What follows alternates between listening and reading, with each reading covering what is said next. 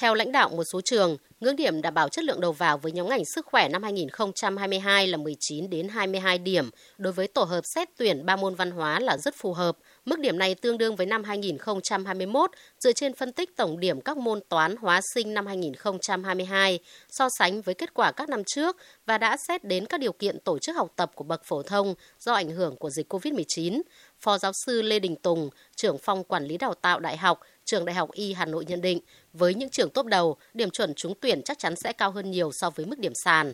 Chúng tôi cho rằng là cái mức điểm này là phù hợp, là đảm bảo được chất lượng để các em có thể theo đuổi học được các cái ngành thuộc lĩnh vực sức khỏe và không ảnh hưởng đến cái việc đáp ứng các chuẩn đầu ra các chương trình đào tạo thuộc lĩnh vực này trường đại học Hà Nội thì các em điểm cao thì cũng mạnh dạn lựa chọn nguyện vọng một và những cái ngành cao nhất mà mình có mong muốn theo học đối với những cái ngành thấp hơn được cái ngưỡng điểm ví dụ từ trên 26 điểm hoặc là dưới trên 23 điểm thì cũng cần phải thận trọng để lựa chọn đặt cái nguyện vọng cho phù hợp.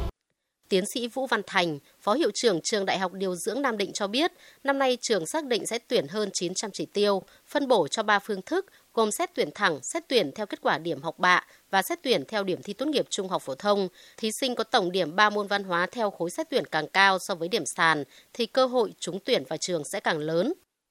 Các em à, lưu ý hai điều.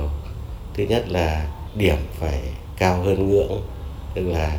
nếu như điểm các em đạt từ 20 21 điểm thì có khả năng các em được lựa chọn nhiều hơn. Và cái thứ hai đặc biệt quan trọng nữa là các em phải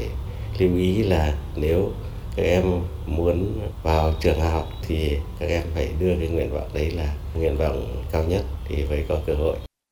Các chuyên gia cũng khuyến cáo, năm nay số lượng thí sinh sử dụng kết quả thi tốt nghiệp trung học phổ thông để xét tuyển đại học cao hơn năm 2021 để tránh quá tải hệ thống. Sau khi tìm hiểu, các em nên suy nghĩ và đăng ký nguyện vọng sớm, không nên để dồn vào những ngày cuối cùng.